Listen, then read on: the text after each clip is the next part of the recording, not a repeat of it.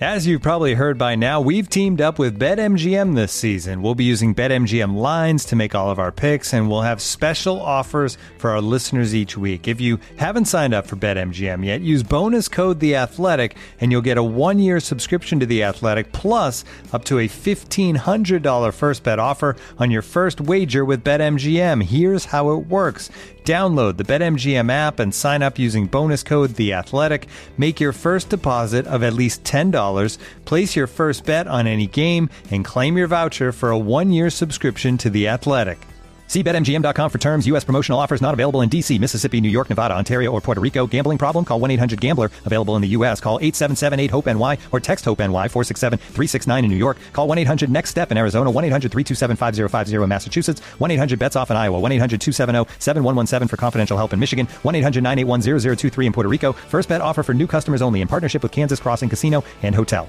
Don't forget, if you haven't signed up for BetMGM yet, use bonus code The Athletic, and you'll get a one-year subscription to The Athletic, plus up to a fifteen hundred dollar first bet offer on your first wager. Hello and welcome to another edition of the Standing Room Only podcast. Yes, I'm your host Ben Standig, and I cover the Washington Commanders for the Athletic. It is Monday here in the DMV, and I am out in Ashburn uh, because, of course, today was the day that Dan Quinn was introduced as the Washington Commanders' new head coach. He spoke at a lengthy press conference along with new GM Adam Peters, new owner Josh Harris. They are the official uh, faces of this franchise from the um, you know management level. Uh, the, the, that is now all set in stone.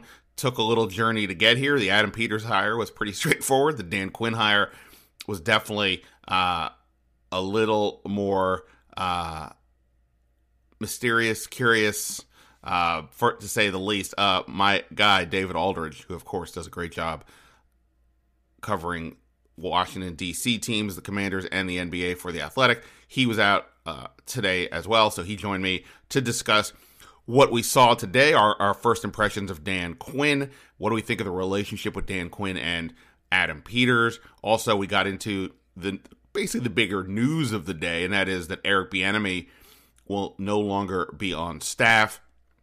And uh, we also talked, of course, about uh, Kliff Kingsbury building this roster, and I may have thrown in a Wizards trade deadline question at the end.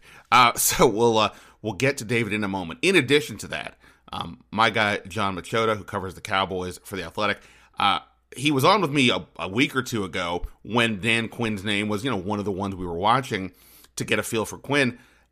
But I wanted to bring him back because obviously Quinn is now here. So he and I spoke on Friday uh, about once we knew that Dan Quinn was going to be a thing. So we spoke on Friday about that. We also discussed not knowing definitively at that point, but that Joe Whitt Jr. would be their new defensive coordinator. He, of course, was on Quinn's staff in Dallas. So we got a good feel for what to expect hear from those guys. So we'll get to that in a moment here on the podcast. And make sure you subscribe uh, to wherever you wherever you do it, iTunes or anywhere you do your podcasting. We're definitely not slowing down on the podcast front now that we're done with the coaching search. We can start looking more towards how to how they're going to fill out the rest of the staff, free agency, the draft, etc. Uh, the fact that they have hired Kliff Kingsbury as their offensive coordinator, and he spent this past season at USC working with Caleb Williams, the projected number one overall draft pick. But, you know, wh- what does that mean? Is Washington trading up to one? Uh, could what if Caleb Williams slips? Does that mean they would definitely take him? Whatever it's going to be, we're going to talk about this topic a lot. Everybody's going to talk about this a lot, no doubt, over the next uh, couple of months. So make sure you subscribe. Uh, and same with The Athletic, of course.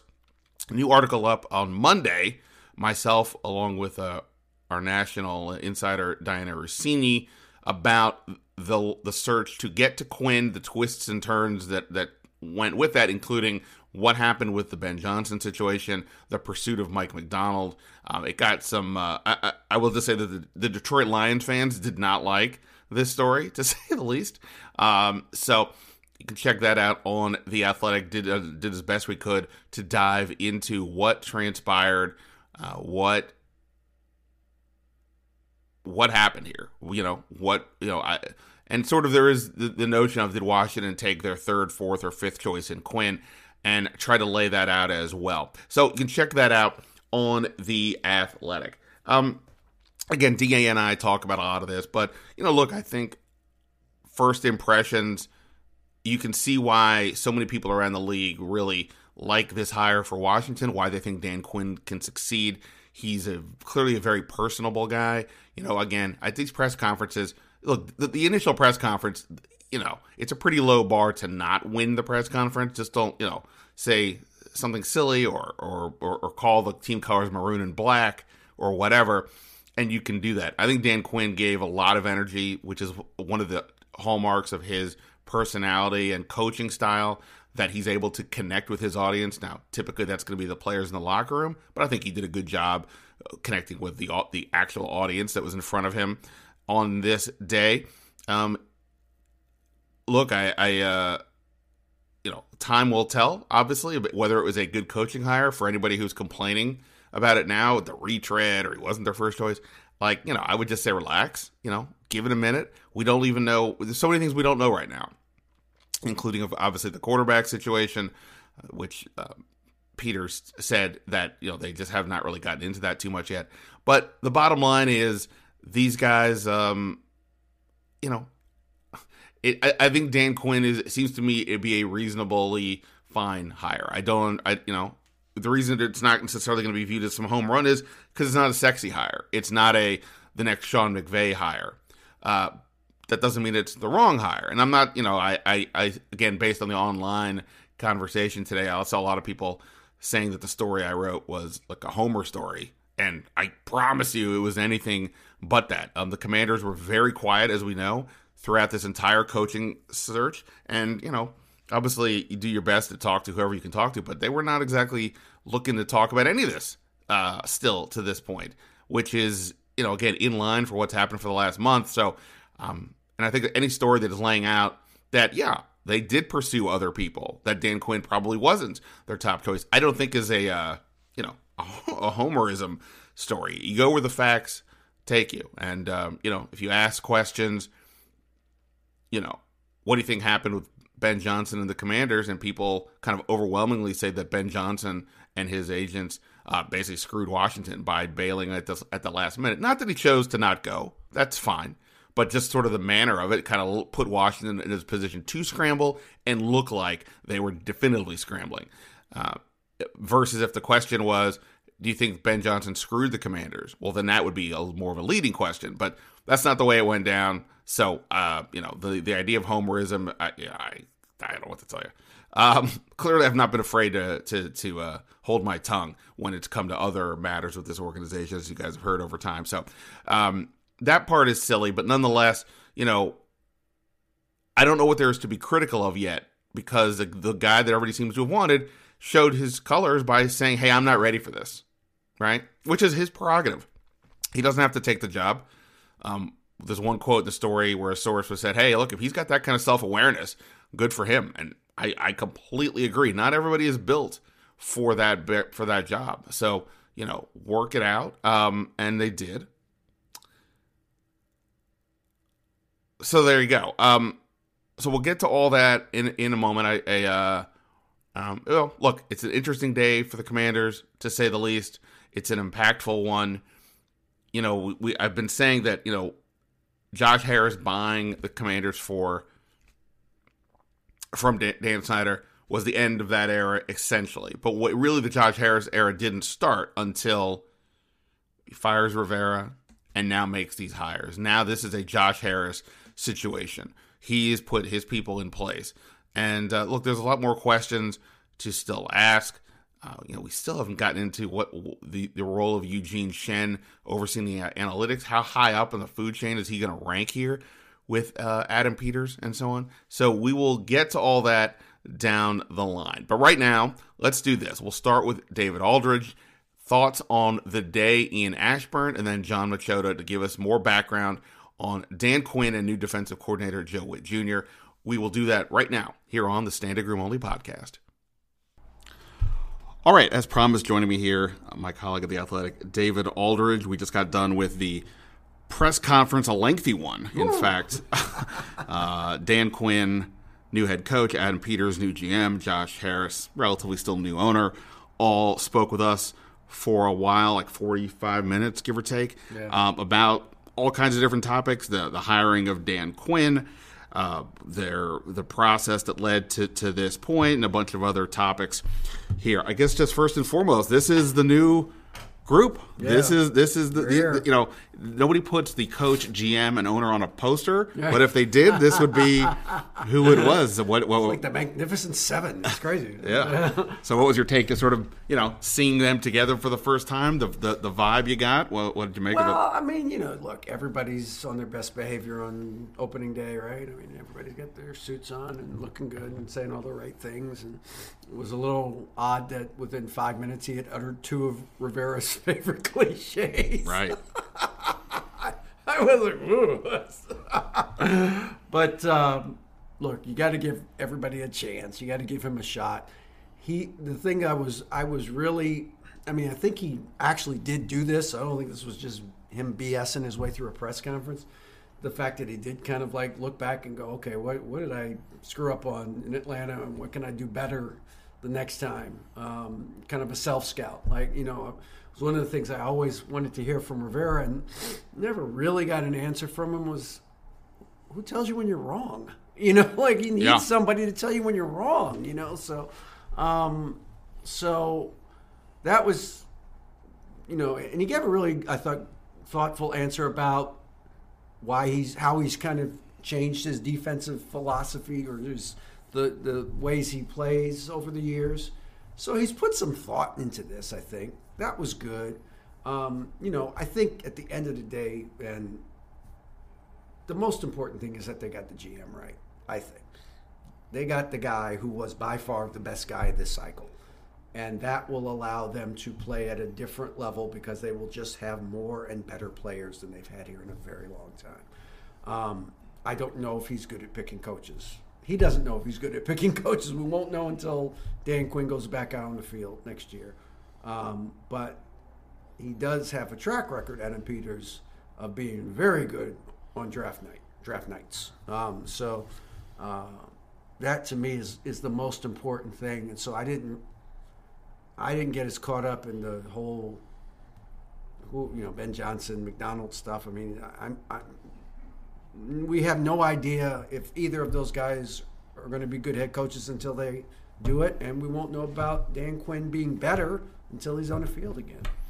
Uh, for sure. To go back to the your point you made about who tells Dan Quinn when he's wrong, and you, that was a good question by you because the whole setup here right now. This is the difference between what is happening now and what just happened with the Rivera group. Right.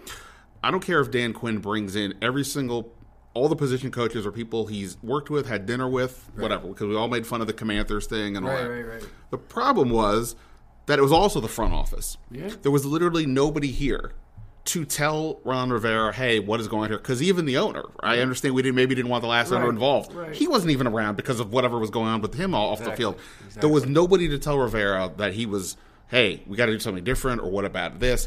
And that's not going to be the case here because Adam Peters does exist. Yeah. He is not beholden to yeah. Dan Quinn, and Quinn said that Peters is that going to be that check for him. And I do think ultimately that's going to be really important including as you said you mentioned peters is the draft is his it's not going to be right. the head coaches right so i do think off the bat these are things that make this situation look better for washington whether it works I, nobody can say but I, am a big process guy more than i am a results guy i mean you got to have a, a, reasonable starting position right. and it feels like they do right and i don't think that they settled for the personnel in terms of gm they got the best guy available to me um, out of all the other guys. No disrespect to the other candidates, but he was just. I mean, just look at the ninety. Look at their drafts. Don't take my word for it. Just look at who they drafted. And again, not just they didn't just hit on a bunch of first round picks. They hit throughout the draft, year after year after year after year, and so um, they have great continuity because they draft people not only people who play the way that they want to play, then they draft people behind those people that play the way they want to play. So if someone gets hurt or someone leaves, plug and play the next guy. Isn't that what the Ravens do? Isn't that what isn't that what all the really good teams do? they draft over and over and over again the same types of people that play the way they want to play football. And they don't deviate and change. And one year they're taking, one year they're throwing a bunch of money at a guy that plays man and they're playing zone. And then they pick, draft a guy who plays zone and they play man. It just doesn't make any sense. Like, are what are you, you- doing? Are you uh, ref- referencing anything specific there? in particular. Yeah. No, I I, I, I agree. This isn't the exact same thing, but I remember in like the heyday of Duke basketball, like late '80s, '90s, to 2000s. It I sometimes like you get older, you start forget. Wait, did J.J. Redick play with Jay Williams? Did Shane Battier play with Johnny Dawkins? And I'm kidding on some of that. The point is though. There was a, you could have mixed and matched it, and they were the same type. I mean, beyond being good, Yeah, they yeah. were the same type of players because that was the point. You're gonna here's what we're looking for. We know what we're looking for, and they stayed. Uh, th- th- they stuck with it. Um, so yeah, look, all, all things being equal, for a first press conference, I thought it was pretty good. I had a friend of mine text me; he feels much better about the Dan Quinn hire, having listened to him. Okay, because he Um, cursed a lot. well, yeah.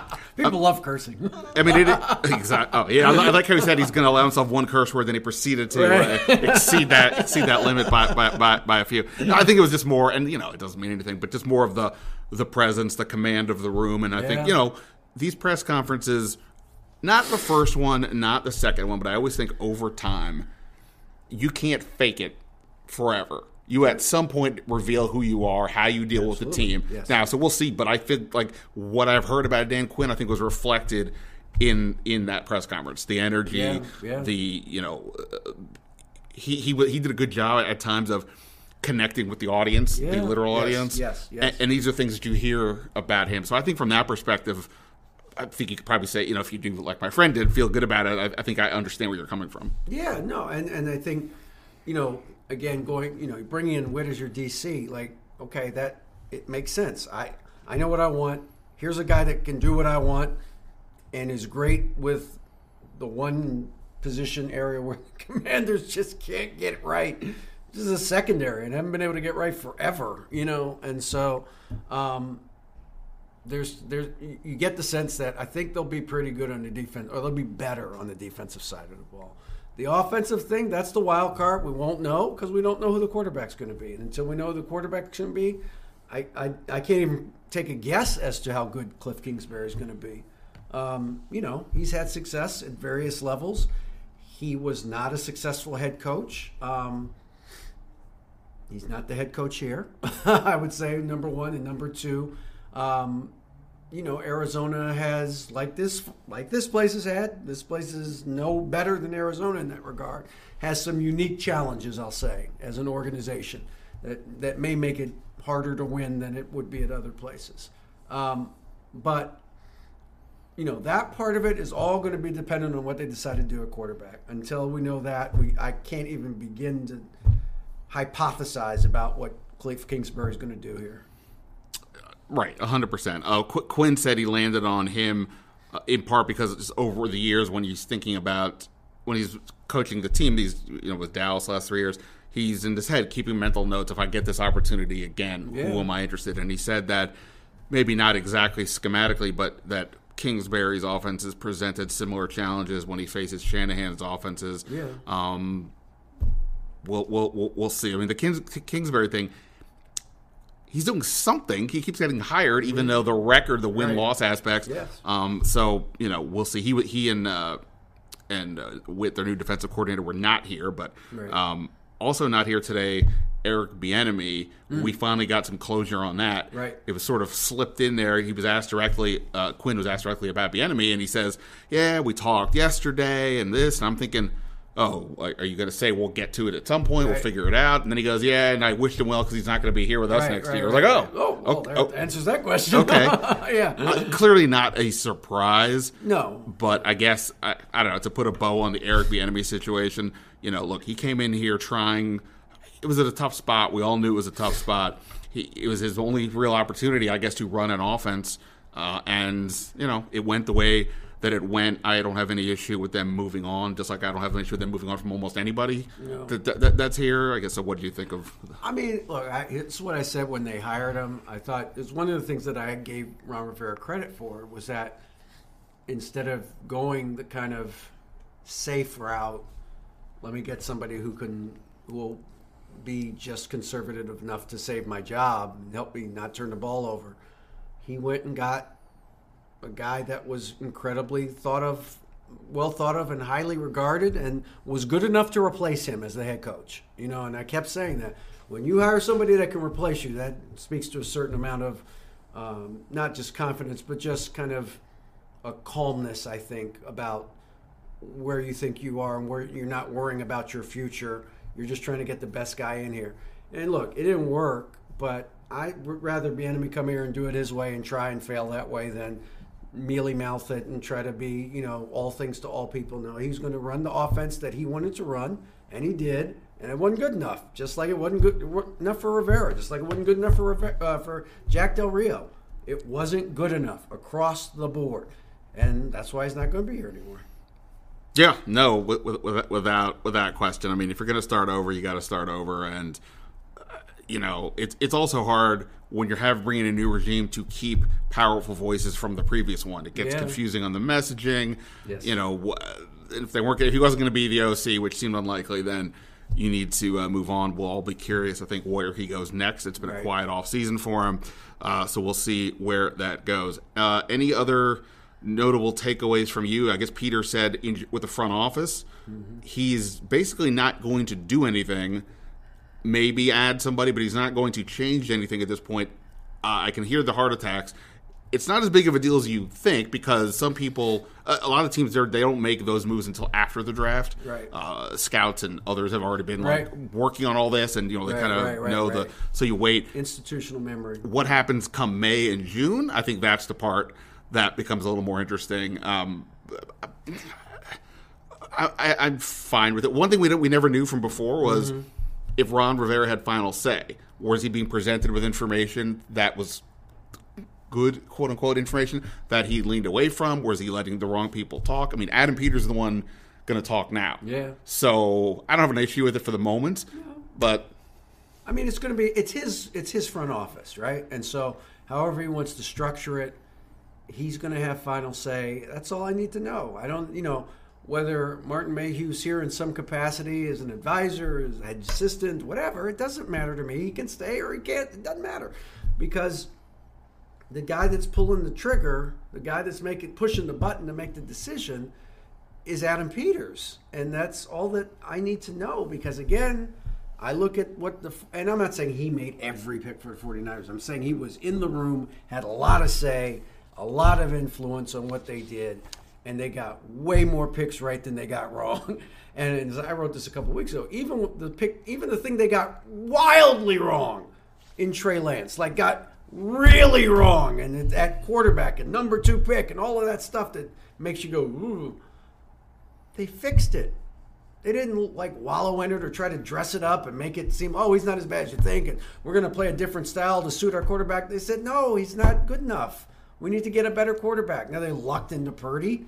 They'll they'll tell you they lucked into Purdy, but end of the day, they fixed the problem, and that's all I think anybody can and ask for is you're going to make mistakes. It's the draft, but you can't let mistakes linger.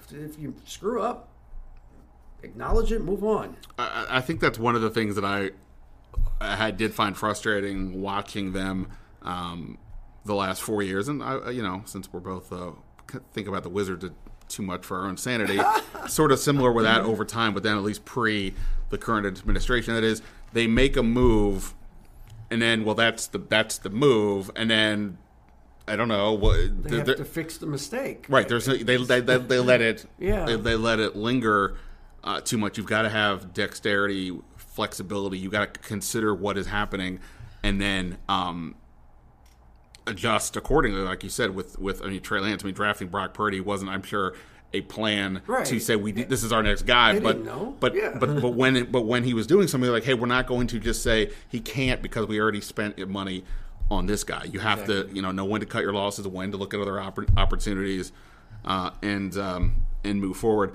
Um, the uh, he was asked. Dan Quinn was asked about the, the rebuild uh, term. Is that what he would consider it? He very much said, no, no, no. refurbish. Uh, recalibrate. Recalibrate, right, yes, right, right. Yes. Recalibrate. We're, we're all going to have to get some definition as to what's the, what, like put it on a chart, like what's the level of.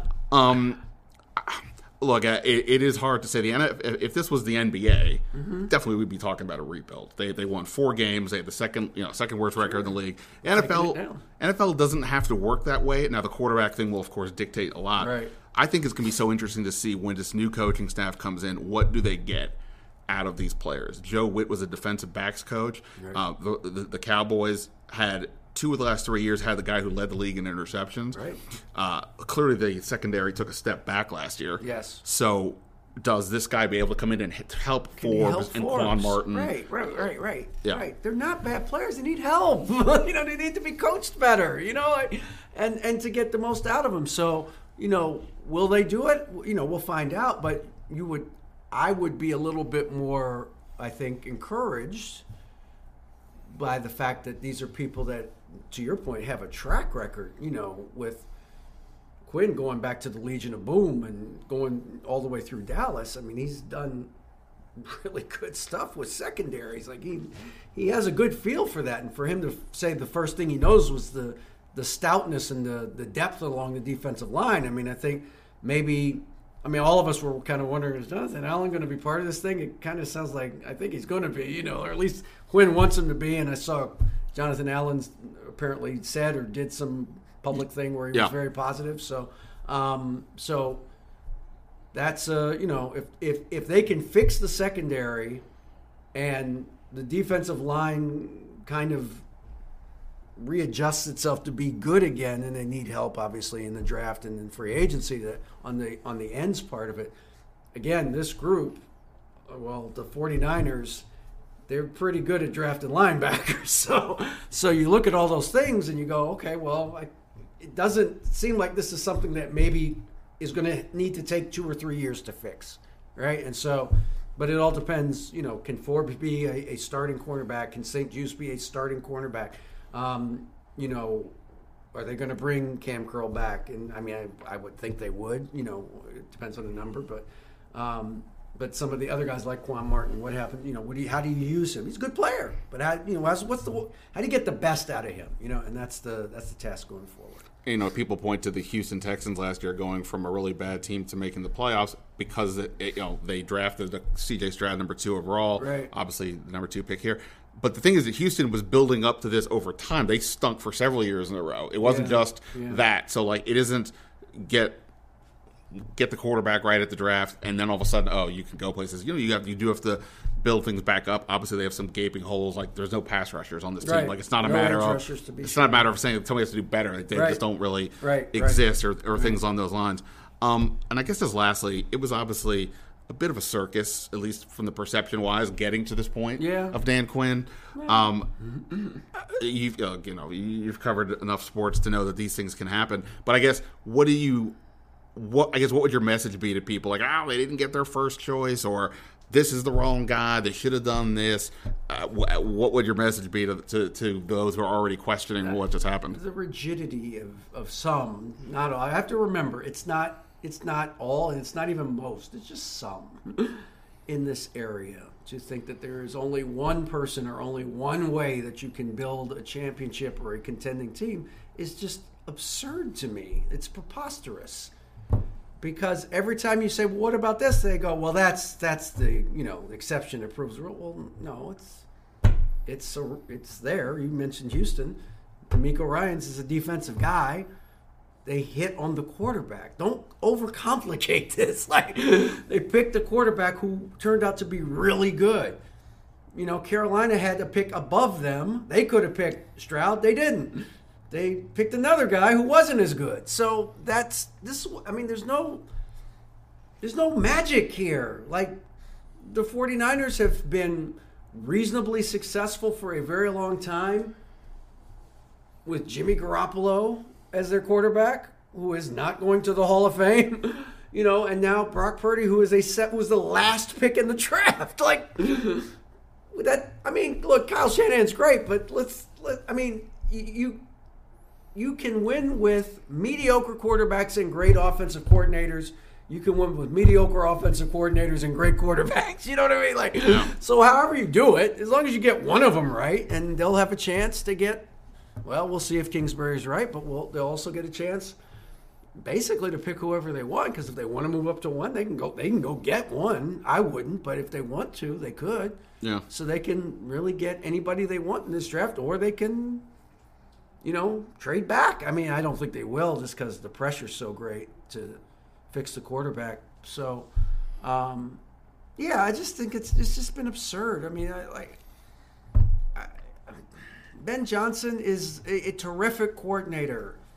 He's really good. Like these, they do a great job. It's they're really a well-run offense with balance and playmakers and great offensive line. They've done it the right way. They've built it the right way. Again, the general manager had a lot to do with that, mm-hmm. but you know, I don't think he's the only person that can coach a football team starting next season. You know, like they tried to get him, they couldn't get him. It happens. It's life. You know, we got to move on to the next guy then. And they moved on to the next guy. And I don't look at it as a lesser. I look at it as I always was told in a draft, you don't rank them one, two, three, four. You say, at our pick, here's three or four guys we'd love to take if they're there. And whichever one you like the most, that's the one you take, right? And so that's how I look at it with coach, with a coach, with a coaching search. There's two or three guys that you want. I think Dan Quinn was one of those three guys. I don't know if he was the first one or the second one or the third one. I think he was one of them. I don't think they went. I don't think they reached to salvage this. I think he, he was a guy they really liked. Did they like Ben Johnson a little better? Maybe. Did they like Mike Macdonald a little better? I mean, I don't know because it was a they pivoted last second to Macdonald's. So I don't know. Does that mean they really liked him or did they really? I don't know. And and nobody else knows either until somebody that really knows tells you. So I, I just think I just like people to let this coaching staff and this front office actually finish con- finish putting their staffs together and actually conduct a draft and a mini camp and you know it was training camp and, and a season and before we decide that they suck and they're not any good yeah I, uh, it seems it seems like a reasonable ask to say the least uh, all right great stuff before i let you go are the wizards making any trades at the deadline i think so it won't, i don't i don't i don't think it'll be not kuzma I, I mean, no, I mean, it's possible. It's possible. I don't think it's. I don't think you can write that off. Um, you know, I think there's a couple of teams, Sacramento and Dallas, that really are interested in or have been interested in him for a while. It's just a matter of can you get to yes with either one of those. Um, and it's, you know, young players and picks and all that kind of thing. Um, but I think they will. I mean, I can't, I mean, I can't imagine you keep Delon Wright past Thursday. That doesn't make any sense. No, that makes no sense. that makes no sense. He's a free agent at the end of the year. He's not coming back. Get something. Tyus, uh, uh, arguably Tyus Jones too. Unless you say to yourself, you want him here because you need somebody to be able to run the ship I for Coulibaly. Like, I think they would not mind re-signing Tyus Jones, and I think they feel like they they have a chance to do it. Now it's up to him because he could sign here for money and a chance to start, which he wouldn't get everywhere else, or he can asked to go someplace where he has a chance to compete for a ring, which you know that's everybody's different, and we'll see what he what he feels is more important to him at this stage of his career. Da, appreciate it as always. Uh, anything that people need to, to, to, know, read. You write. You, you're a prolific writer, talker. I just write a lot. you do. if it's any good. uh. Uh, thanks, man. We'll uh, we'll see what happens. The new era is here. All right, I did not think I was going to have our next guest back as quickly as we we are, but he's the guy that knows Dan Quinn, covers them, covers the Cowboys for the Athletic, Jon Machota, and uh, I, I, guess I can't say it's technically official as we're talking on Friday, but it's happening that Dan Quinn is going to become the head coach. Um, I guess it was it was a possibility, but I don't know. Like for you, was it like Dan Quinn is going somewhere this offseason? Season, like how confident were you that that was happening? Especially it kept lingering, you know, for him and you know we, we, we didn't quite know what was going to happen. Well, he did several interviews last offseason. So because of that, I thought, oh, well, this next one come this will be his last year in Dallas. And then this season, this offseason right now will be he'll get a job. But I'm being completely honest, I thought it would be Seattle. I just thought that was the natural fit. And when uh, the season ended and the Seahawks said they were moving on from Pete Carroll, I was like, that makes the most sense. They can keep everything kind of somewhat similar with a with a different voice in the room, but uh, I did not think it would be the Washington Commanders. That's for sure. I did not think that. Uh, I thought the Commanders would go with a young, uh, like offensive mind, like a Ben Johnson type thing. But then as the process went along and other people started getting jobs and other coaches like Ben Johnson and Bobby Slowik backed out, I think out of what was available, I think I think Dan Quinn's about as good as you could expect. And I I I probably see I'm reading too much what I see on Twitter, and you know I know that fans might not be all that excited about it because he's coming from the Cowboys, and you know their defense obviously didn't play well in their season-ending loss, but I think Dan's a really good coach. Uh, I think it's a good hire for where Washington is right now.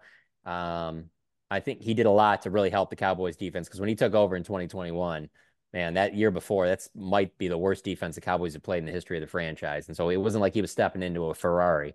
And uh, I think if you're a Commanders fan, the thing you should be most excited about is don't just assume Micah Parsons is just a, a great player and has had all this impact just on his own. I mean, obviously that's a, the big biggest part of it. But Dan Quinn has had a lot to do with that as well, uh, using him in different ways, really allowing him to bring out his strengths. And I felt like he did that with most of the guys on the defense. And and I think that's in today's NFL, that's what you want. I don't I don't know how you feel about this. I really don't care about the oh that's what this this coach's scheme is or this. Tell me the coach that adapts to the players. That's the kind of coach that you want, and that's that's the coach that Dan Quinn is. Preach on the on the last point as somebody who was raised on Joe Gibbs. Um, you know, he famously came in with you know this Air Coryell offense. They start the season 0 and 5. He's like, okay, let me recess. He sees he's got this running back in John Riggins and this underrated offensive line completely reshapes the whole thing. And they go on to become, you know, start win a Super Bowl, go to another one and start this whole era. And then he switched it up multiple times after that. So I'm with you. I don't like the system guy because your system isn't perfect. Uh, you got to adapt to the players. Um, w- why, um, I, I guess what uh, I guess tell us about the guy. Like, I mean, I've heard good things about him. You know, I assume that you you guys get him once a week, as we all typically do for coordinators. So, what's it like being around Dan Quinn? What's your sense of how he is with the players, things like that? Players like him a lot. Definitely a players coach. Uh, I mean, not Dan Campbell. With I don't expect him to take the podium in Washington and talk about like biting off kneecaps, but he does have a fiery side like that. So, and I and I think he is really good in front of the podium too. By the way, uh, one thing that always stood out to me about him is that um, all season long, the last you know couple years, he always comes in with like a prepared statement to start off his press conference. Just some of his thoughts on what happened in the previous game, or the opponent coming up, or just where the mindset is of the team. I'm interested to see if he keeps doing that uh, as head coach. But yeah, good guy with the media. But um, yeah, the players like him. The players play for him. Um, I, I yeah, I haven't heard any anything otherwise. Uh, and like I said, I think the biggest thing is the way he was able to take a defense that wasn't very good in Dallas and so quickly turn it into not only a formidable defense, but one of the better ones in the league. That says a lot. And then the thing I keep going back to is I love when people talk about Dan Quinn and point to 28 to 3 in the Super Bowl because while that is something that, you know, you should talk about, it is notable. It's it's a huge comeback, it's a huge collapse. But he also got the Atlanta Falcons to the Super Bowl. So there's that's pretty impressive. So uh, I know that Commanders fans will say, well, Ron Rivera got the Panthers to Super Bowl. And that also is impressive to me. Um, but I think Dan is a good coach. And um, I just, the whole thing's interesting to me because just like Kellen Moore being the OC in Philadelphia, now Dan Quinn is the head coach in Washington. And just obviously they're going to know the Cowboys very well. Um, yeah, no, I, I, uh, I, I totally agree with you on the Super Bowl thing. I mean, sure, it's not, it's not great, but this was a when Georgetown, when I used to cover Georgetown or was a fan growing up, and they would be losing as a two seed to Florida Gulf Coast in the tournament uh, uh, every year or something like that, and people would complain. I'm like, okay, cool, I get it, but like just to remember, to get to the two seed, they had to be really good for four months, and we're talking about. I mean, it's the biggest part, Yeah. but like they did something right, but it's sort of like the way how people are viewing Dallas right now, right? They 12 yeah, three years in a row, you win 12 games, and then uh, the all anybody remembers is the playoff collapses, and and that and that I think that's certainly been the part with Dan Quinn here, um, in terms of the reaction. So so to that end, you can tell me if this stat is right. I don't know, but somewhere on Twitter I saw that apparently since he was with Dallas, they were 0 and 6 against like Shanahan offenses. Um, including this game against um Green Bay with, with Matt LaFleur. What, what do you kind of make of that? I mean, do you make I mean something like that? Is that a is that really a scheme issue that he just for whatever reason can't solve that, or is it just every game has its own story and circumstances, and you have to look at each one to really kind of understand why they were losing? Yeah, I lean more to the latter that each one is its own game. A lot of people down here will point to him having trouble with when opposing offenses uh, did a lot of motion, you know, maybe confusing guys, things like that, uh, or trying to confuse guys and they didn't adapt well enough to that. I would say that that could also be a personnel thing. And while I think that they did build it to a certain extent the way that Dan wanted to, they still needed more pieces, particularly in the middle of that defense, at linebacker and defensive tackle. That when you look at them on paper, you're kind of like, well, yeah, I would expect these teams to be able to have some success running. They don't stop the run against good teams. And so, yeah, there's something there. And and and hey, you you got to wonder, hey, did that factor in with the Seattle job? I mean, that Seattle's playing those teams all the time. They're in the division. So uh, but by the way, not not only that, the guy they hired had tremendous success this year against those teams. Um, Macdonald's record against Shanahan, Bobby Slowik, uh, Mike McDaniel was very good. You know, the numbers showed for themselves. So there, I think there probably is something to that. Yeah. So, yeah, it's something to definitely uh, was a little bit of a concern for sure, and that'll be something that or probably was something that was very high in his list of things that he had to explain uh, to the ownership group and, and, and who he was talking to in the interview process. And I would think with how long he's been coaching, he probably had answers for those things and, and explained, could break down exactly why it didn't work. And he said some things to them that probably he wouldn't say publicly, whether it be about players, way you can use certain guys, how what they were lacking and things like that. I'm sure that that's all. And then also himself, maybe it's he also has to maybe being willing to adapt some of the things he does. But the adapting thing is part with me where I just I I believe you have to do that in the NFL, and I think that that's the type of coach that that Dan Quinn is, and I think that's the that's the biggest thing. Of course, there's way bigger. I mean, you got to find your franchise quarterback. There's a lot of other things that go in it, but I think as just like the leader of men and being willing to adapt to the personnel that he has, I I think that he makes a lot of sense as as a as a head coach for Washington. He, I assume he called plays, right? Yeah, he did. Yep. So do you think, and I, you know, obviously it's not even official yet. I believe on Monday we'll hear from him. But uh, do you have any sense, or what would be your guess as to as head coach, was he? You think he'd call his plays? Yeah, I think he would. I think, it, and especially if you know, there's been uh, rumors floated out and things like that about potentially them bringing Joe Whitt Jr. on. He was, you know, basically number two for the Cowboys during Dan Quinn's time there, and uh, when I always think of Dan Quinn and Joe Whitt Jr., I think of them. Uh, Dan Quinn had they always had the camera up in the booth, and Dan Quinn is a very excitable, yelling, going crazy in the booth, good or bad. And Joe Whitt is very calm and usually just sitting down. And it was always interesting to see them two together because they're kind of opposites of the way that they work. And so if Joe Whitt is the guy, I can see Joe Whitt being the guy up in the booth where he's defensive coordinator in in title, but I think that Dan Quinn would be the one calling the defense. And then because of that, I also think you hire a head. I mean, you hire an offensive coordinator that really is the one that hey, this offense is is your baby, and kind of really the flip of what the Cowboys have been doing. It was like, hey, Mike McCarthy's got the offense. Yeah, he's the head coach, but he's going to mainly be focused on the offense. Dan, you're you're the head coach of this defense. Like this defense is your baby. You need to you're in charge of this. And i think that that's what he'll end up doing on on the offensive side of the ball as a hire an oc that hey you're going to have a lot of a lot of room to do your thing.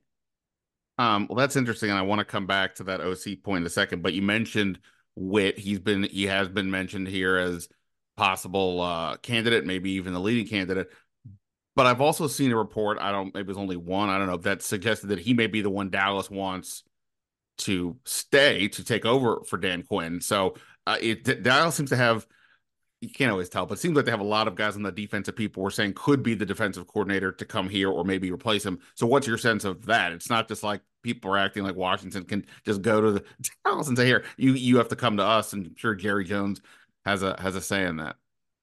That what you just said at the end, I think is the biggest key piece to all this. I'm not saying that this is what is going on, but I wouldn't be surprised if Mike McCarthy wants Joe Whitt because that brings a lot of continuity. He, he's been around Dan. There's a lot of stuff that he knows. Hey, in this situation, this is we're going to do this. The players are comfortable with it. You probably keep a lot of your staff together. But then there's Jerry Jones and Stephen Jones who might be like, no, let's interview Ron Rivera. You know, let's interview Brandon Staley. Let's interview some of these guys that, uh, you know, had head coaching background, not not only defensive coordinator background. And so there could be a little bit of that. And and I just have to bring that up because the Cowboys uh, do business differently than most teams. And, and when you said Jerry at the end, that's the first thing I thought of that, you know, Jerry, when he hired Mike McCarthy, it was, hey, Mike, want you to have the job? Everything good? Good. All right. We want you to keep Kellen Moore as the offensive coordinator too. You know, that's not that doesn't generally happen either. I mean, that's like Dan Quinn taking over in Washington and being like, Dan, we love you, want you. Uh, oh, oh, by the way, Eric Bieniemy's got to be your OC. That's part of the, the gig here. And and hey, maybe Dan still would have taken it if that if that happened. But I think there's a lot of coaches that be like, nah, we're not. I want my own staff. You know, so if I'm betting today, I think they go outside the building, and I think they get somebody that uh, like a Ron Rivera, like like a um, heck, maybe even like a Wink Martindale. The, the, you know, the one that that would be the the most interesting that would really shake things up would be Mike Vrabel. Um, and so I think that maybe they would go in that direction. And if that happens, then I don't see Joe Whitt sticking around if he's not going to be the DC. And that's where I'm, I could see him being like, because here's my thing. Like, as we sit here today, like we've, there's some times gone by. If it was going to be Joe Whitt, why wouldn't you just name Joe Whitt immediately? Like, hey, this is the next guy. Which don't get me wrong, I think if like the Cowboys are coming off of winning the Super Bowl, or or let's say getting to the Super Bowl, I think that's what happens. But because the defense looked the way it did in Green Bay, because they're kind of looking for, hey, what are we going to shake up here? Jerry's not going anywhere. Uh, McCarthy's not going anywhere. Dak's not going anywhere. What can we shake up about this team? That's why I think ultimately their defense coordinator will be somebody else. And that, so, so for me, what'll be interesting for Washington is, do they take Joe Whitt? They take Aden Durde, who's the defensive line coach here in Dallas, who's players really like, and, and he's a really good coach. He's interviewed for some DC jobs. And then the other one, the biggest one is Al Harris, the defensive backs coach, who a lot of the players really love, especially the DBs. And he's a guy that is really close with Dan Quinn too. So uh, he could be taking a lot of these the Cowboys defensive staff, and and there definitely are some good coaches there. Um, yeah, for sure. I mean, there is, you know, that that's the thing about this cycle. I felt like there's been more de- people on the defensive side in general than there is like offensive guys. Um, so Dallas should have options. But you know, just listening to how you're saying it, like you're like, okay, I think because of maybe they want to make a change in terms of system, philosophy, whatever, and bring in some new eyes because of perhaps how things went. That doesn't make fans here probably feel great if they're like, ah, we can't even, we don't even necessarily, I know you're not saying this exactly, we don't even necessarily want Dan Quinn's number two because we're not viewing it as so positive yet. Washington just signed up for the Dan Quinn show and possibly would be taking the coordinator over or, or, or other coaches from Dallas. So do you want to get talk people off the ledge on there or? Oh, I would think the sim- simplest way I could put it is let's not act like these organizations are the same. Uh, you can, I can easily see, I, let, I'll put it here's the best way I can describe it. I say this to people all the time that like if they were to move on from Dak, I could, some people are like, oh, well, no team's going to really want Dak. He, he can't win in the playoffs.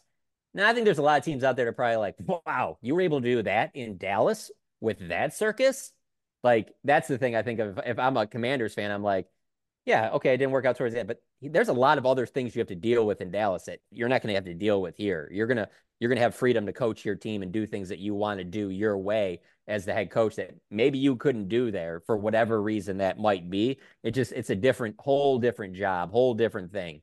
So that's the only thing I would say there. I don't think that that whole thing is apples to apples. And the only reason I say the thing about Joe Whitt is just because with Mike McCarthy going into his final year, I could see them wanting like a head coach type. It's just a bad timing, I should say, for the for the Joe Whitt move to yeah. for him to go with just the way that the contracts line up with Mike and how I mean, hey, let's be honest, they get to the playoffs or and fall short or or for, fall short of the playoffs. Cowboys are getting a new head coach next year anyway. So how many of the guys in your staff are even going to be back a year from now? I mean, it the bar is really high because honestly, they can win 15 games. And if they don't make a deep run in the playoffs, I think Jerry goes in another direction. So they're in a tough spot there. But I just wouldn't compare just because some guy didn't have do this in Dallas doesn't mean they can't do it somewhere else. Yeah. No, no, that's a good point. And and it's interesting, you're right, because you know, here this year, Um, everybody kind of felt like they were likely going to change staffs. And I think one reason they were struggling, no, no disrespect to Eric Bieniemy, but one reason they had a very unconventional offensive coordinator search was how are you convincing somebody who has real options to take a job where likely everybody gets blown out after a year? So Bieniemy was in a weird space because he was kind of, you know, Kansas City had kind of gone as far as it could and da da da da. So he came here, but it's not the exact same, but right. If you view that Mike McCarthy may be a one and done at this point, unless he, things go really well, then someone like Whitt might be like, well, wait a minute, I can sign up. I'm making this up a four year contract in Washington versus I don't know what his deal is in Dallas, but you know, he maybe only have a year left, right, or something to that effect. So, well, and then the other part of it too is that if, if Mike McCarthy gets let go, is he getting another head coaching job? You know how Dan Quinn, you know, this is his second role at it. You know, yeah. like I don't know that Mike McCarthy will get a third, and I don't honestly don't even know if he wants it after. I I I really think that this four years and will be five with the Cowboys has probably aged Mike McCarthy in terms of just being exhausted with things that him going from Green Bay to Dallas. Those are just two of the most opposite situations. And so I think there's been a lot of things that have happened in Dallas where he's just like, um, what are okay, yeah, I'll deal with it, whatever. Uh, so he might not want to coach it. So to your point, that might be where it fits better for Whitt. Like, hey, let me go sign on with Quinn's staff. I can be the DC there. We can turn this thing around, and my stock will be as high as it's ever been. Right. By the way, the Vrabel, the Vrabel situation would be interesting on multiple levels. One, it's been obviously curious to me, even more than Belichick, that he didn't get a job just because Belichick's a lot. You got to change like everything. He's also older, whereas Vrabel, uh, you know, uh, still you know young man as far as well, as far as I'm concerned in general, but in coaching life. Um, but maybe he wanted too much demands. But to become the DC at Dallas, hey, if McCarthy does fall apart, then he's sitting right there in Dallas, maybe getting one of the better coaches in the league who's already um who's already there. I don't know if McCarthy like that, but he may not that, say. To that point though, this is something I also wonder. And I mean, I have no way of proving this or even know if I'm on the right track. So I'm interested to hear what you think about this. But kind of wonder how much more of the Belichick kind of Vrabel style we'll see going forward because I feel like the players nowadays, I don't know you're getting the most out of them anymore if you're screaming them at them all the time and being the hard ass route. That's worked forever for a long time in football, but I just kind of look around the league and I kind of wonder is that really where the future is of this game? I don't really know that it is. I feel like you got to kind of because like that's the thing like there's times where you can I've seen where Dan Quinn, where it's like, yeah, he's pissed off and you can see it too, but he's also a, a big time like motivator, positive guy, like bringing guys along. I think you got to have that nowadays because I do think that the nowadays player that's coming into the league and that's in the league right now, they're going to tune you out if you're like that. If you're just this hard ass and you're just going to, you know, have them running sprints and doing all this stuff to punish them and things like that. And and, and I think it you you you mix in how much money guys make nowadays and all that stuff. Like, I don't know if that if that tough guy thing is going to keep lasting anymore as we move forward in football. So I wonder how that that impacts like a a Belichick because you just look at his tree of coaches and you just see how none of them have success after they leave. I don't know. Maybe well, and, maybe and I'm wrong. We'll see. Well, look, the Raiders basically revolted against Josh McDaniels, and whether it was because Antonio Pierce is some great motivator or whatever, they completely turned it around uh, where I think we're five and four in their last nine. And that was the most screw that guy. We're we're just playing harder because he's gone as much well, as you've ever seen. So I when I say it, when I say it, the first one I think of though for me, just because I I'm from Detroit, is what you described is very much going from Matt Patricia to Dan Campbell too. Right. Yeah. No, I I totally get it, and I do think you're right. I think it's almost from a societal perspective. Um, you you just can't not even saying uh, it was it, it was good behavior or, anyway, right. but like in terms of the idea of motivating players, something we all grew up grew up to in Houston. You know, assuming he doesn't cross certain lines, this is what you need to do, and especially like in a sport like football, where you know it is just you know so physically, da- uh, you know, uh, brutal that you've got to get these guys to you know play beyond certain levels. Um, and but you're a yeah. college basketball guy, so when when you're talking about it, I don't know if you're thinking this way, but I think of immediately Bob Knight, hundred percent, and the way that that worked at that time. Yeah, but as no chance. T- years went by, you're just like, man, this game, you're not going to be able to coach like that anymore, Bob. You're going to have to adjust, and he never was going to do that. Hundred, hundred percent. Um, so I've sort of buried the lead here a little bit, but in the sense that the real question that people have here is, what is Washington going to do at offensive coordinator now? That's why people were excited about the Ben Johnson situation because if you're going to have the number two pick, who's going to help that? And also just in general, you know, the off having an offensive guy that you can keep and not having to change all the time should you have success, which again would be not a bad thing to have success, even if you lose an offensive coordinator in three years. So typically we say, okay, well, who did this coach have in other spots? Okay, well, I'm pretty sure. I mean, I don't know if the answer would be Brian Schottenheimer, but his track record as an OC not very good. He is the Dallas OC, but essentially in title only because McCarthy is the one calling the plays. So that doesn't seem to be pretty enticing. His Atlanta staff, yeah, that would be great, except they're all coaching Green Bay, Miami, San Francisco, and uh, I'm forgetting somebody. So so that's not gonna that's not gonna work. Do you have any feel for what a Dan Quinn offensive coordinator would look like? Anybody you've mentioned in his past, or just anybody you've ever thought to yourself of for whatever reason that he that, that might be a, a good fit for him? There isn't just because of that Falcon staff, like you said.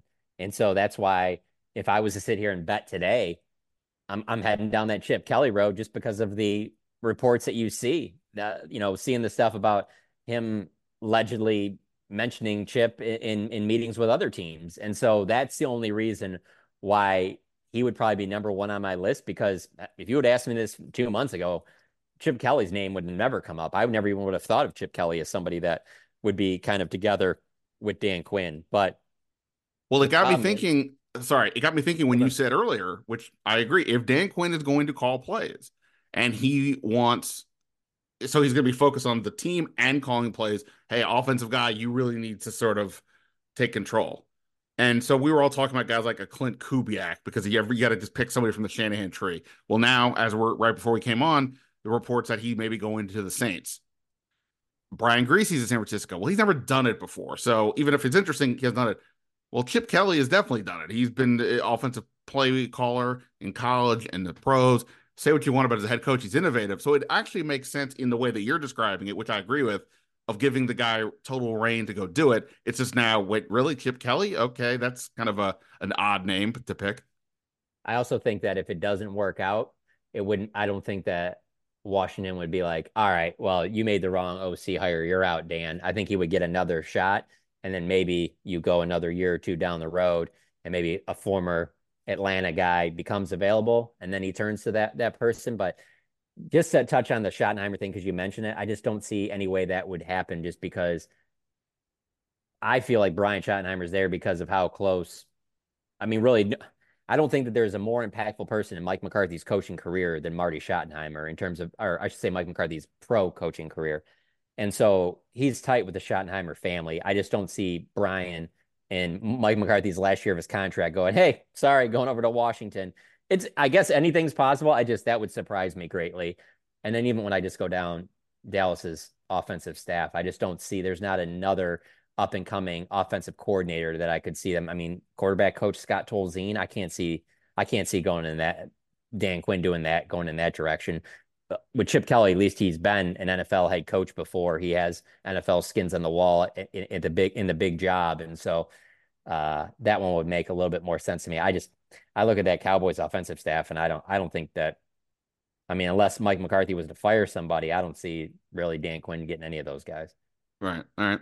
Um, let me ask you this. So, as we know, when coaches uh, go to a new team, they don't just tend to bring some of their coaching staff. They also tend to bring some of their players, and maybe it's rank and file guys, not necessarily stars, but you know, whatever. Dallas has, uh, you know, free agents like everybody else does. Uh, Stephon Gilmore, I guess he was only there for the one year, right? But you know, a, a good corner. Washington could use one of those.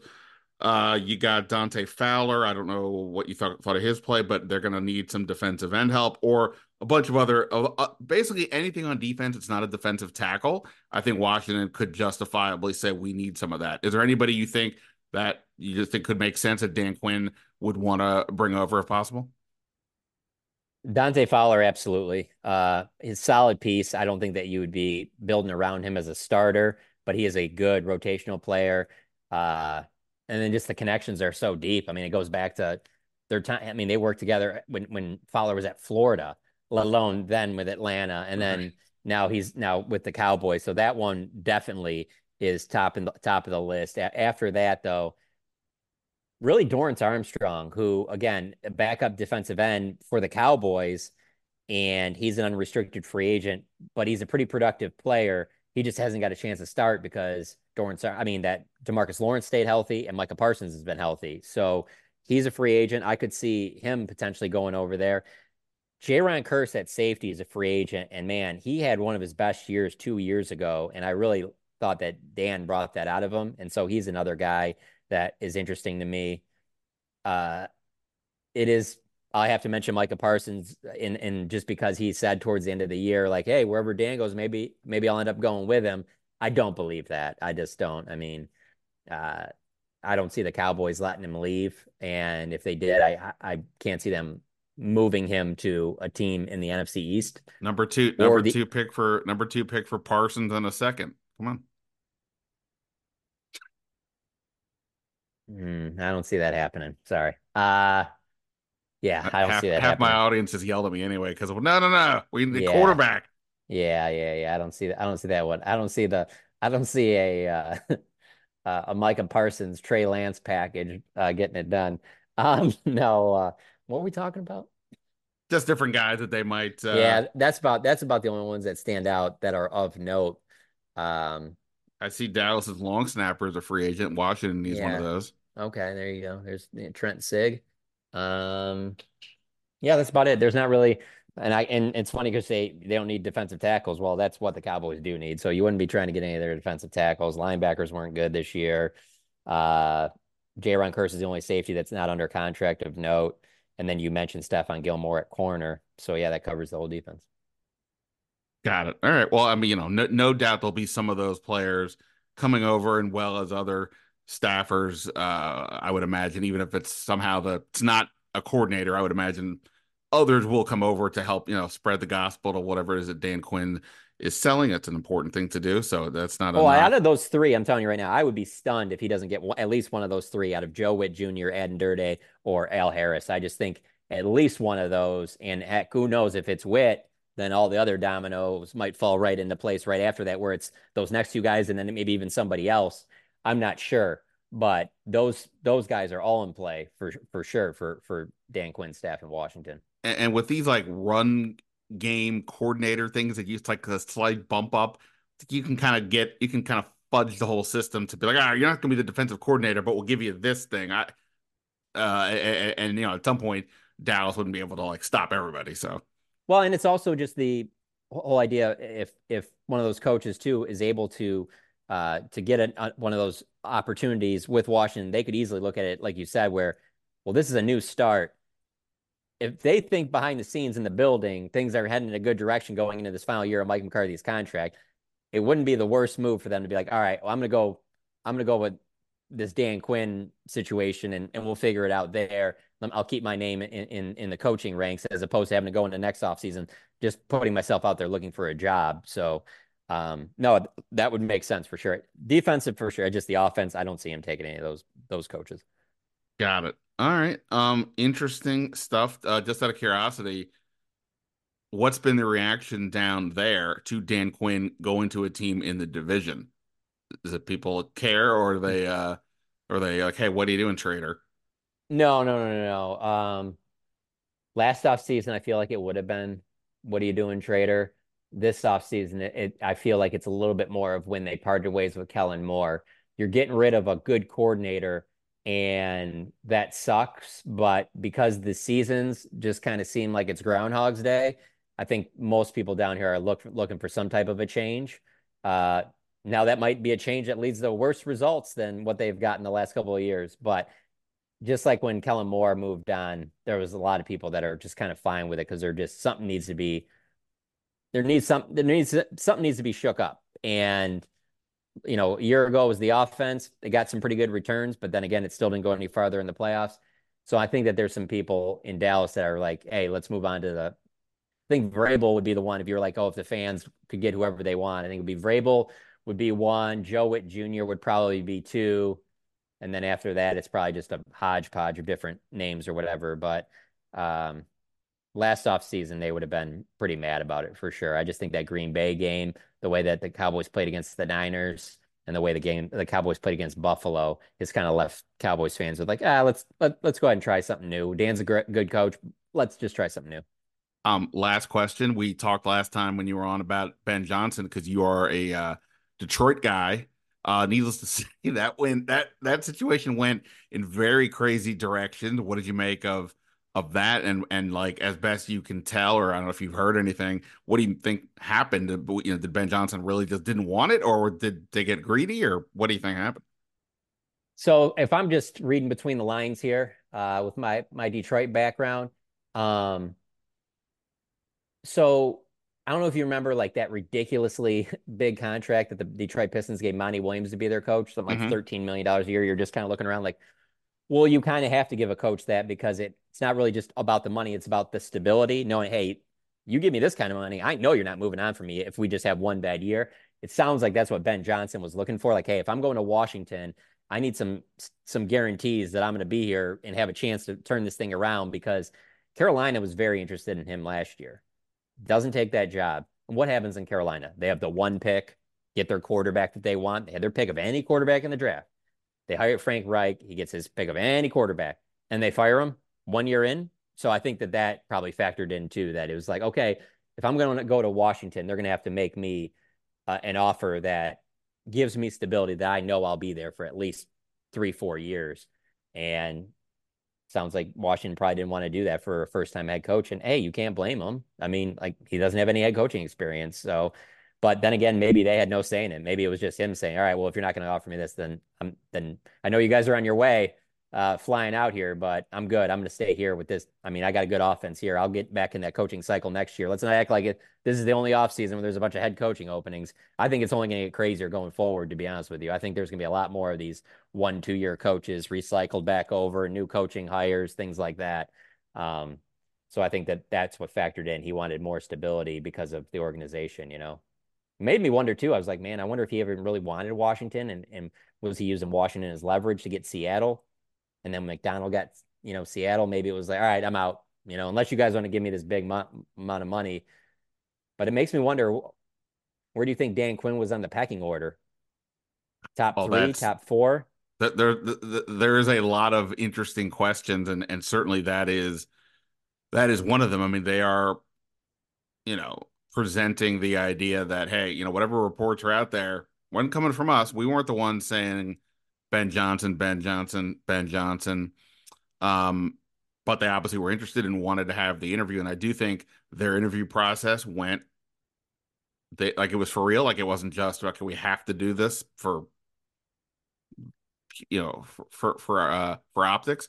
Um yeah, I don't know. I mean, there's also been some notion that they may have offered Mike Macdonald the job before he you know, took the Seattle offer. So yeah, I don't know. And look, they're obviously not going to say Dan Quinn was the backup or the but third they choice. Say, they can't say he's number one either because they could have done that hire right right after the Cowboys lost to the Packers. Well, well that was the thing. That's what the, this is when I started getting suspicious. I don't know if we talked about this before, but when Seattle was waiting a week, uh, when Dan Quinn was sitting there, I'm like, okay, if they're waiting this long they're not picking Dan Quinn. So then what yeah. are they doing? And at that point, they had not even talked to Macdonald yet. And they had talked to Johnson. And I had heard at that point, sort of before it even became like a, a known story, that I guess Seattle was really in it to win it with Johnson. Then he meets with them. And then, like you said, the next day bails on Washington. Um, so yeah, I you know look, it's not like they even announced Dan Quinn ten seconds after Macdonald left. So I, I think there must have been some level of scrambling, but I think that's also different than saying, you know, it's like if I go to Baskin Robbins and they're like, when you're like a 10 year old, they say, pick which one, flavor you want. There's like 12 I want. Right. Uh, you know, it's not like I'm really taking my third choice. I just got to figure it out. So it's sort oh, of one and, of those. And here's, and here's the other thing too.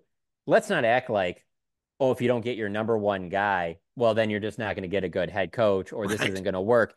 It, you can get your the sixth guy you want and and could get way better results than the guy you want had number one. You know, I mean, that's just the way sports work, especially pro sports, where you're just like, man, like looking from afar, if one of these coaches doesn't work out and being like, man, I can't believe we wanted him over Dan Quinn. Like, wow, what a disaster that'd be. I'm glad it kind of just worked out the way it did. You don't know. I mean, you got to see it as as you go. It's not like that. It's not like they're they're hiring Dan Quinn and everyone's looking around like, Dan Quinn. anybody else even interview this guy? Where did this name come from? And hey, if that was the case, you know what you wind up with? Dan Campbell. Who else was interviewing with Dan Campbell? Oh, dude, and, uh, hey, and, and, and that's the coaching that's the coaching trend I'm I'm I'm very interested in going forward.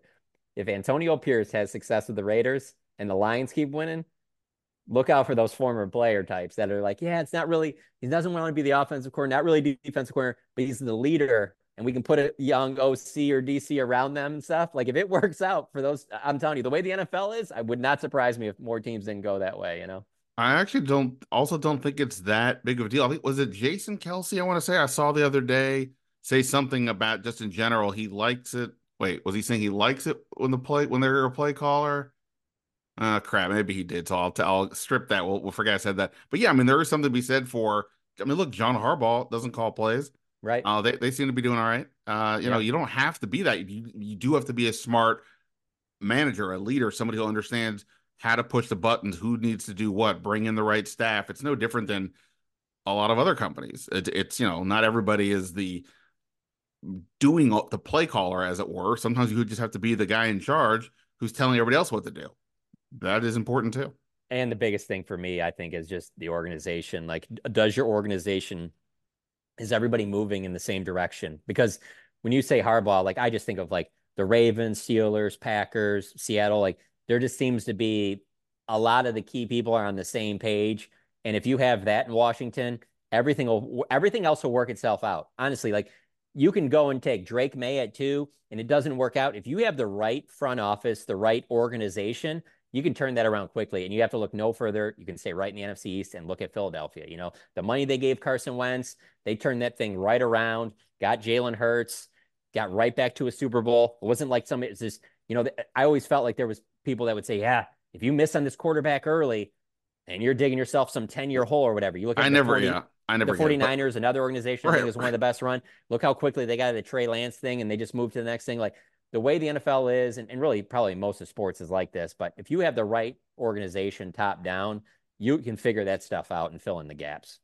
I, I I agree. Every time somebody says if you don't get the quarterback right, if you pick him with a top three pick, it could set you back for years. Well, yes, if you just keep going with it. If you go for four years and then you're like, ah, this guy stinks. Well, then sure, you've wasted four years, but you don't have to be stuck. If you know what you're doing, you can definitely adjust and move on and figure out plan B. These teams are, you know, if you only have one plan, I think this was sort of my one issue with Rivera at times. If you just have one plan and aren't nimble to adjust, then you are screwed if it just runs into a, a dead end. But you know, if you're if you're able to do that, which I think they're hoping with Adam Peters that they will be able to, then uh, then you won't be. So Oh, hey, speaking because you said Rivera, bring this up. I don't think the fan base in Dallas is going to be thrilled if he's the defensive coordinator pick. And I think he could be a really good defensive coordinator. I do think that he could be a good fit with this defense. But because he hasn't had success as a head coach in Washington, man, that might be the hire at DC uh, for the Cowboys that turns into like the biggest upset group of the biggest portion of upset fans in Dallas would be if they hire Ron Rivera. is he officially interviewing or is that just like a rumor? There's a report out there that he is, uh, and it wouldn't surprise me. well, I mean, the, the track record with the Cowboys, track record with Mike McCarthy is that the DCs have been former head coaches, so it wouldn't it wouldn't really surprise me at all. I mean, heck, Mike Zimmer's name is, is one that that's being mentioned, and he hasn't coached in, in the NFL in the last two years. So, uh, yeah, I don't know. We'll see. It's it's you know how it is down here. Well, wild. obviously Jerry is a, a bit of a different one, so I can't just use the same logic I would with others. But I would be surprised if Ron Rivera gets hired. But stranger things have happened. Um, all right, man, I appreciate it. Uh, at Jon Machota on Twitter, go read his uh, Cowboys coverage on the Athletic. And uh, look, if depending on who else they hire here, if they bring over the whole staff, we may have to have him back and give us a rundown on all these guys. Um, my guy, I appreciate it. I'll see you in a couple weeks in Indy. Sounds good, Ben. Thanks for having me on. All right. Uh, big thanks to David Aldridge and Jon Machota for their time. Thanks to everyone here for checking out the podcast. I will have more episodes this week. We'll, we'll talk, we'll dive into Kliff Kingsbury um, probably in the next episode. And uh, like I said, we'll be able to then sort of spin things forward, talk about free agency, talk about the draft. Um, I don't know when we're going to hear more about other coaching changes, but we will see about that. Is it, though, for now. Ben Standig signing off. Until next time.